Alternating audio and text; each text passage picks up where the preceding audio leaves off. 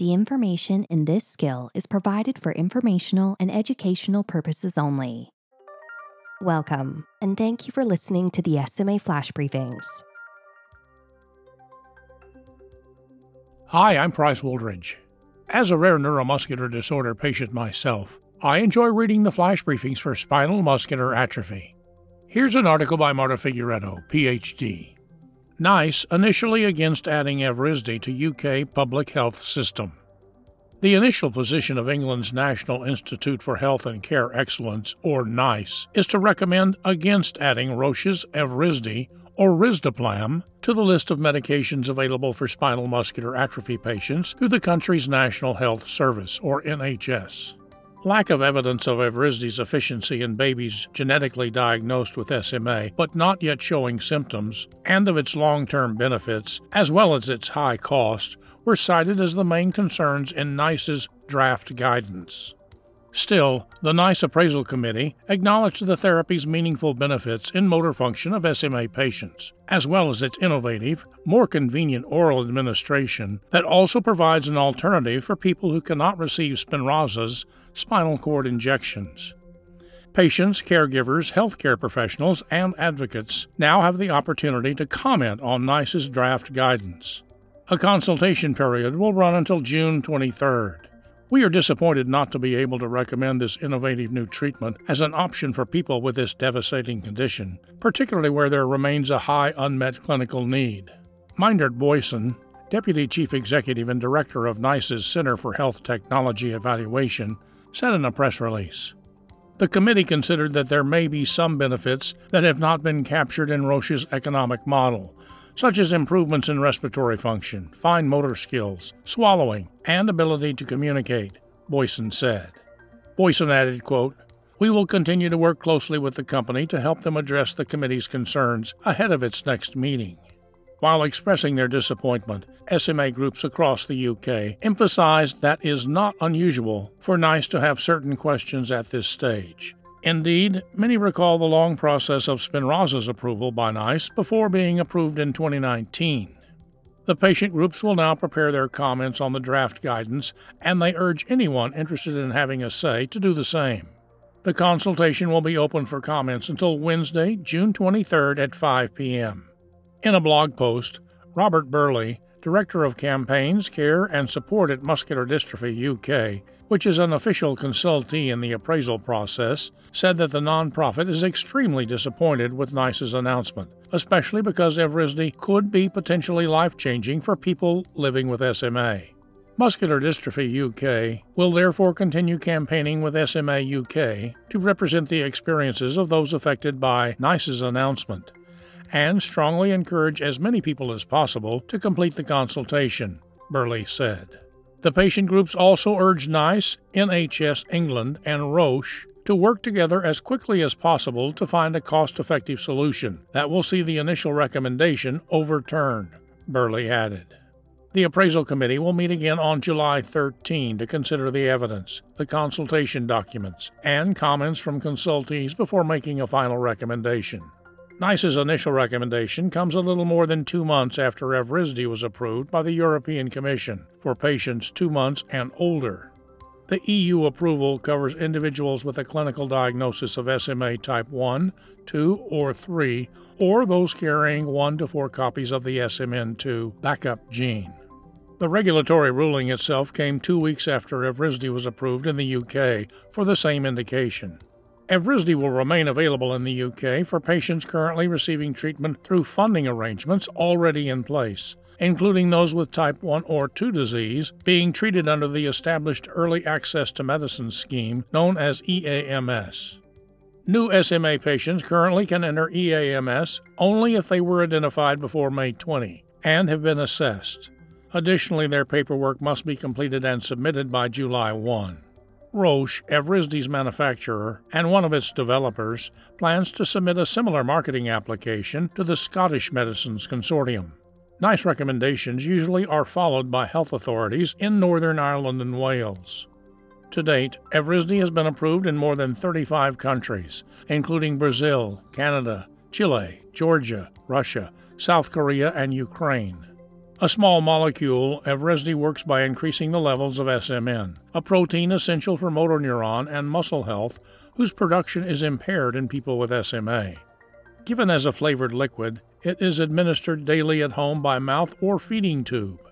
Regulatory approvals were based on top line data from the ongoing Phase 2 3 Firefish and Sunfish trials, which are evaluating Evrysdi's safety and effectiveness in a total of 221 patients, 1 month to 25 years old, with SMA types 1, 2, and 3. Results showed that Evrysdi was generally safe and led to significant improvements in survival, swallowing, breathing, and motor milestones in type 1 infants, and in motor function in children and young adults with type 2 and 3 disease. The therapy's clinical program also includes the global Phase 2 Jewelfish and Rainbowfish trials. The fully enrolled Jewelfish study involves patients aged 6 months to 60 years who were treated previously with other SMA targeting therapies. Rainbowfish is still recruiting pre-symptomatic newborns up to 6 weeks old with SMA. According to Roche, more than 3,000 patients have been treated with Evrysdi in clinical trials, compassionate use programs, and real world setting. Coming up next, perspectives from SMA News Today Forums moderator Deanne Runge. Thanks for joining me. I'm Deanne Runge, SMA News Today content creator.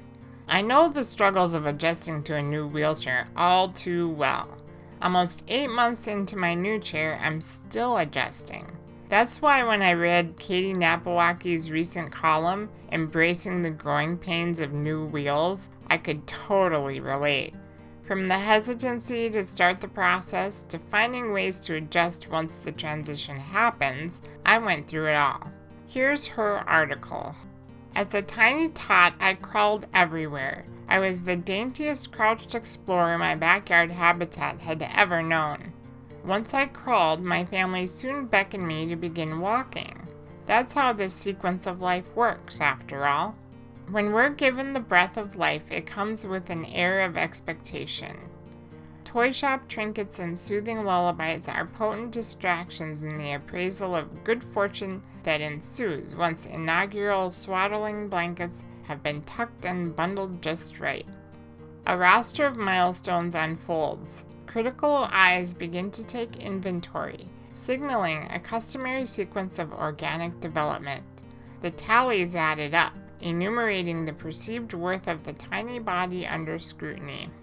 It's not commonplace to deviate from the roster, and fervently discouraged to do so. We must cry, blink, focus, and react to sounds. We must suckle the nutrition and develop taste. We grasp objects, hold our head high, wiggle in delight, and sit unattended. We roll over, kick our heels, interact with kindred hearts, and crawl. We pull ourselves up on wobbly legs, gather composure, and take a stand. We place one foot ahead of the other, ready to greet the world on our front porch. We attempt the first step, and sometimes we collapse. My first power wheelchair was a dream of maneuverability for my kindergarten kid spirit. It had a lavender seat, gripping tires for the course paths of adventure, and a joystick that mimicked a compass, allowing me to pilot thermal winds of adaptability. It reinforced the notion that I was worthy of experiencing life no matter what physical condition my body was born into, even if it deviated from the societal norms. Prior to that point in my life, I relied on a manual wheelchair or the arms of a caregiver to transport me anywhere. Hearing the words wheelchair bound may have set off a ring of devastation with my parents' ears, but for me, this newfound contraption of independence was a wondrous gift. There was a great big world out there. The bus to kindergarten was waiting for me, and there was no time to waste wishing I could walk instead of roll. Day after day since childhood, I've relied on a power wheelchair to enrich my scenery and impart a semblance of autonomy in my life. As my spirit lusts after freedom, these remarkable mobility devices help me explore the world and discover my authentic self in a way that fits my physical needs best. Recently, I've been adjusting to a brand new wheelchair.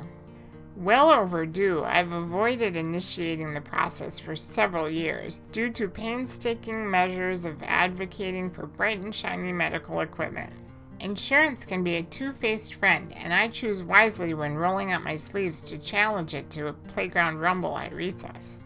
As a result, a poorly fitted seating system grew to be a fervent contributor in the harrowing game of nerve pain I've been facing off against in my lower back, hips, and legs. With each new wheelchair that's graced my life, I've undergone major physical adjustments and emotional turbulence. At a certain age, we reach a point in which the faces of cycles and patterns become less blurry and more recognizable. Living with a disability, our self awareness is often amplified. After my new chair was broadly fitted to me by a professional technician, I transferred back into my old standby Violet. For a few days, the newbie sat there like an orphan awaiting her homeland. I'd drive past her with sideways glances while making excuses for why each day wasn't the right day to begin my journey with her.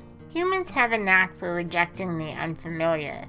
When required to detach from the comforts that are native to the lands of our hearts, our brains can mask pain, fooling us into infatuation with the old ways. My resistance to change manifested a crevasse when I needed a bridge. Since the fear of adjusting to my new wheelchair wasn't subsiding, I needed to push forward through this shakeup, still afraid. I turned to my own thoughts and people around me to facilitate a positive connection with my new chair. With time and patience, caregivers fine tuned newfounded sweet spots for my butt, headrest, and foot plates. My dad modified furniture to a better fitting height for my legs. I breathe through the difficult emotions, considering how grateful I am to be uplifted by various wheelchairs since childhood.